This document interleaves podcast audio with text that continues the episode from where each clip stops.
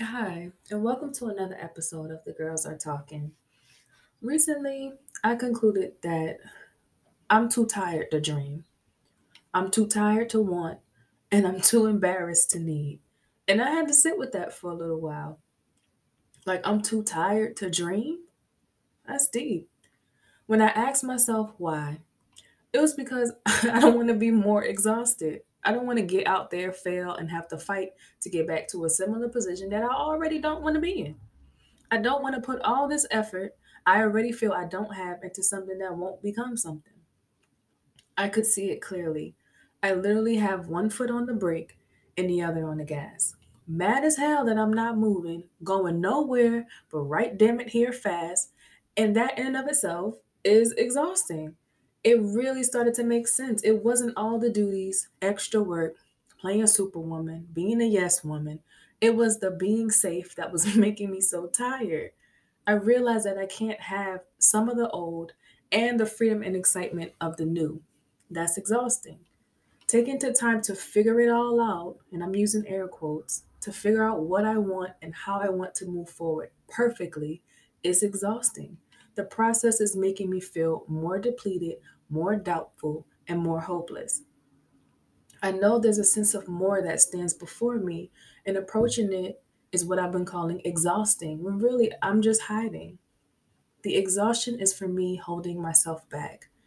You know how I know? Because when you have a craving that points to a vitamin deficiency, once you satisfy the craving, it goes away. Well, guess what? A nap doesn't lift this feeling. Days away from the office don't make it better. Reorganizing, changing my priorities, asking for more help, taking things off my plate, none of it makes it go away. It sticks like glue.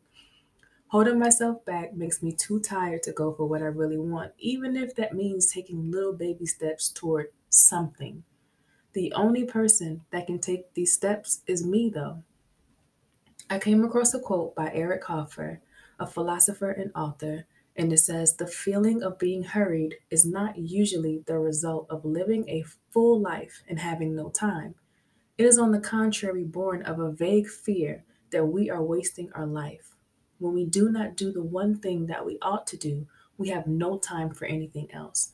We are the busiest people in the world. And if you replace busiest with the most exhausted people in the world, I think you catch the sentiment of this episode. And please be honest with yourself. Atrophy is exhausting. Holding in or back energy is exhausting. Stalling is exhausting. And if you can't resonate with holding yourself back being exhausting, are you subconsciously expending so much energy that you don't have to face what you truly desire? Either way, it seems to point to us being afraid of sucking.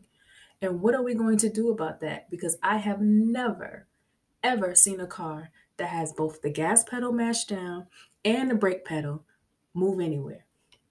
Just some things to ponder.